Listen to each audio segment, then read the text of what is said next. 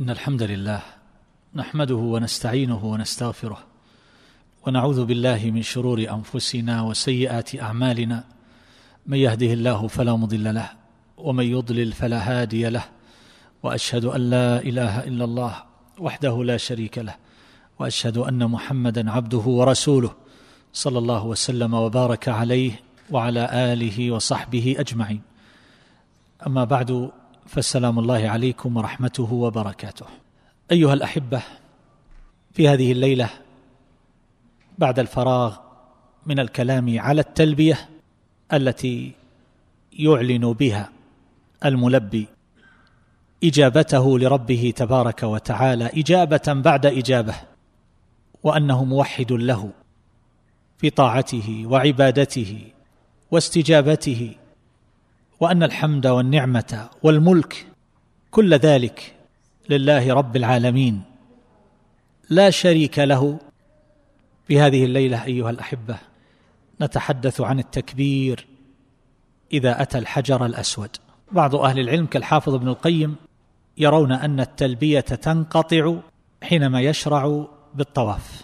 إذا استلم الحجر إذا ابتدأ بالطواف كبر في أوله يقول الله أكبر. فانظر بعد هذه التلبية التي تضمنت هذه المعاني العظيمة يبدأ طوافه بقوله الله أكبر. أكبر من كل شيء. أكبر من هذه النفس التي تتطلع إلى شيء من العلو والرفعة والشرف والريادة والشهرة. أن يعرف أنه حاج أن يعرف أنه يتعبد أن يعرف أنه يبذل الأموال في هذا السبيل. الله أكبر من هذه النفس. الله أكبر من كل شيء. فهنا لا مجال لتعظيم أحد من المخلوقين أو لشيء من الخلق من أمور الدنيا ونحو ذلك.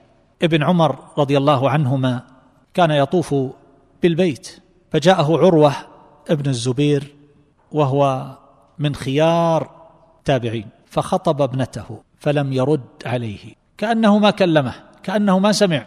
فقال عروة في نفسه لو كان يريد تزويجي لأجاب فلن أراجعه بعد ذلك. يقول لن أعيد عليه الطلب ثانية. فلما رجع إلى المدينة أتى المسجد كما هي السنة للمسافر أن يقصد المسجد اولا فيصلي ركعتين. فوجد ابن عمر رضي الله عنهما قد سبقه إلى المسجد فلقيه وسلم عليه فذكر له ابن عمر رضي الله عنهما ما طلب. ابن عمر ابتدأه وفاتحه وقال ذكرت فلانة وذكره أنه كان يجد وقتا وحالا غير هذا الوقت وغير تلك الحال التي يطوفون بها بالبيت وهم يتخايلون.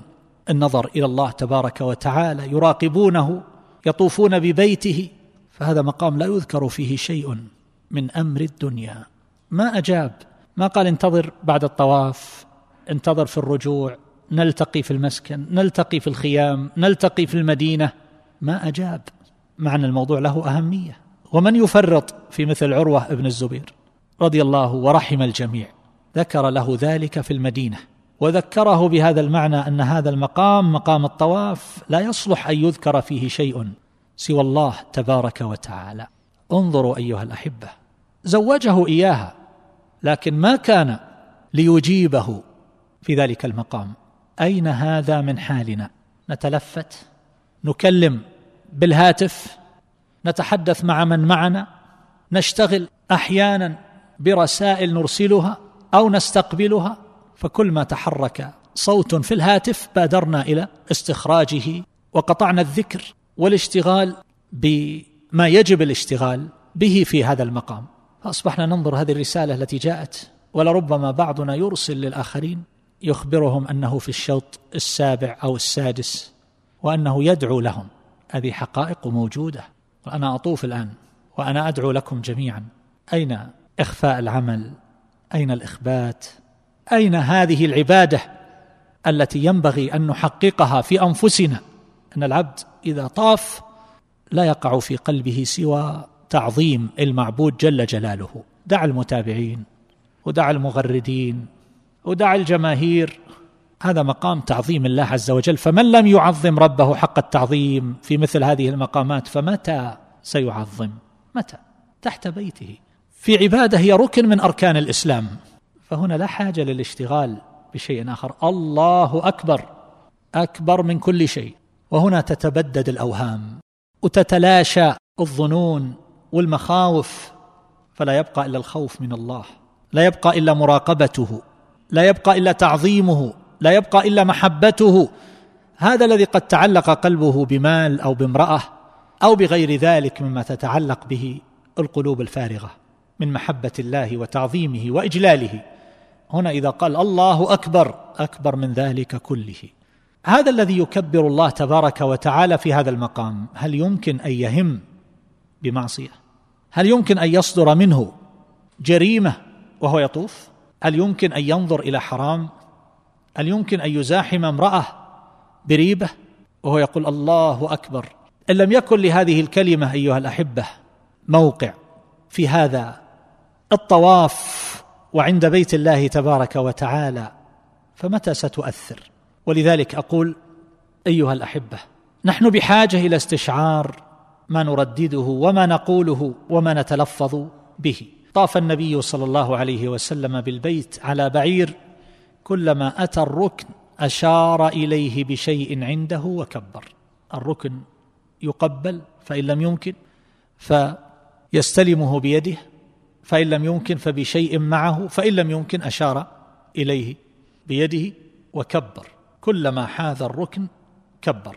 هذا التكبير يقال في الطواف في كل شوط ويقال أيضا على الصفا والمروة يقال عند رمي الجمار يكبر عند كل حصاة.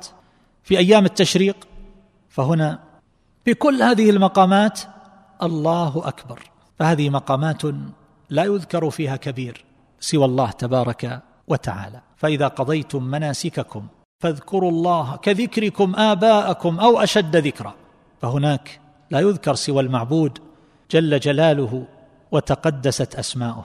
هذه الكلمة الله أكبر هي رأس في الذكر. لها وقع عظيم في النفوس. لو أن النفوس تستشعر ذلك. لو كانت القلوب حية لما أمر النبي صلى الله عليه وسلم بالإنذار أول ما نزل عليه بالرسالة لما أرسل صلى الله عليه وسلم نبئ بإقرأ وأرسل بالمدثر. يا أيها المدثر قم فأنذر وربك فكبر. الإنذار الدعوة إلى الله تبارك وتعالى لتكبيره. الطواف بالبيت السعي بين الصفا والمروة الذهاب إلى عرفة ومزدلفة ومنى كل هذه المقامات لتكبير الله. لإقامة ذكره لتعظيمه جل جلاله وتقدست أسماؤه. وهكذا يكبر في وجه العدو فتتهافت قوى الأعداء وتخور عزائمهم ويتقهقرون. والنبي صلى الله عليه وسلم أخبر عن مدينة نصفها في البر ونصفها في البحر. تفتح من غير قتال إنما هو بالتكبير من غير رمي بسهم ولا قتال بسلاح. فيقولون لا إله إلا الله والله أكبر فيسقط أحد جانبيها. ثم يقولون لا إله إلا الله والله أكبر فيسقط جانبها الآخر. ثم يقولون لا إله إلا الله والله أكبر فيفرج لهم فيدخلونها فيغنمون. والحديث مخرج في صحيح مسلم. تكبير له شأن عظيم. كبر في مثل هذه الأيام أيام العشر. نكبر في أيام التشريق. أين أثر التكبير على نفوسنا؟ مع غفلة عظيمة في مثل هذه الأيام وتقصير نسأل الله عز وجل أن يعفو عنا جميعا. فإذا كان بين الركنين الركن اليماني والحجر الأسود فهناك يقول ربنا آتنا في الدنيا حسنة وفي الآخرة حسنة وقنا عذاب النار. ربنا آتنا. يرددها في كل شوط. بين الركنين في هذا المقام العظيم الجليل. هذه الآية ذكرها الله عز وجل بعدما نعى على أولئك الذين ليس لهم هم ولا مطلوب إلا الدنيا.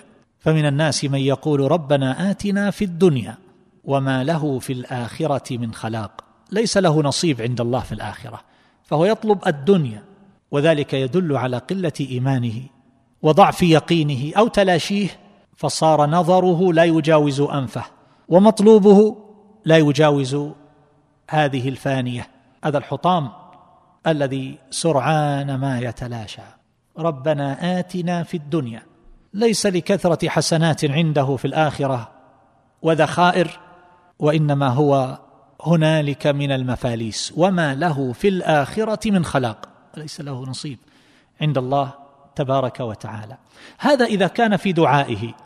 فكيف بمن يعمل الأعمال الصالحات وهو يرجي عملا من الدنيا فقط؟ كما ذكرنا من قبل. الذي يصوم ليصح. تعبيد النفوس للجسد هذا الذي يصلي من أجل ما قيل له من فوائد الصلاة البدنية فوائد الصحية وهكذا أيضا في سائر أعماله. يزكي لينمو المال. يصل الرحم لينسأ له في أثره.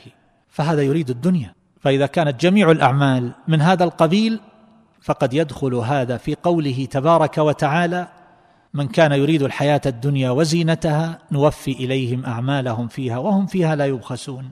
أولئك الذين ليس لهم في الآخرة إلا النار وحبط ما صنعوا فيها وباطل ما كانوا يعملون. وفي قوله من كان يريد العاجلة عجلنا له فيها ما نشاء لمن نريد ثم جعلنا له جهنم يصلاها مذموما مدحورا. ومن أراد الآخرة وسعى لها سعيها وهو مؤمن فأولئك كان سعيهم مشكورا.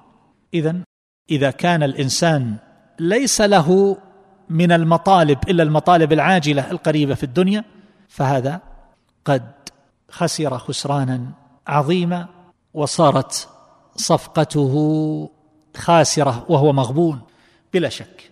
الطائفة الأخرى ومنهم من يقول ربنا آتنا في الدنيا حسنة وفي الآخرة حسنة وقنا عذاب النار.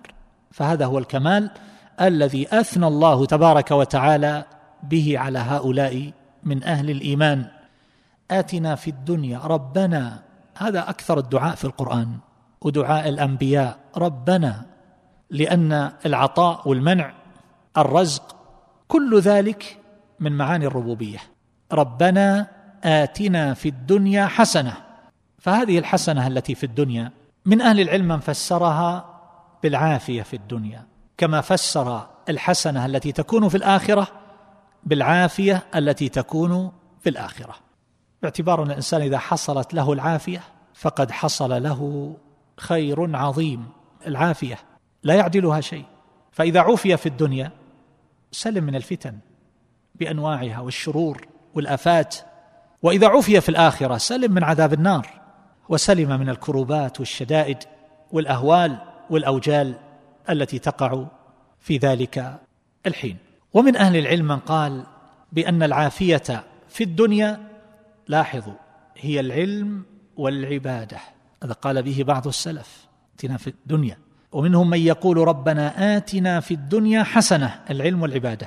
نوفق في الدنيا للطاعة والاشتغال بما ينفع والعبادة ما تصلح بلا علم. لابد من معرفة الطريق. الموصل إلى الله والصراط المستقيم الذي قد رسمه من أجل سلوك عباده لهذا الصراط. آتنا في الدنيا حسنة وفي الآخرة حسنة. قالوا هي الجنة هي الحسنة الحقيقية. هذا أعظم ما يكون. ليس بعد ذلك حسنة. ابن جرير رحمه الله جمع هذه المعاني باعتبار أن الله أطلق ذلك. آتنا في الدنيا حسنة فالحسنة تصدق على العافية. العافية في الجسم في المعاش في الرزق العافية في الدين العلم العبادة كل هذا من العافية.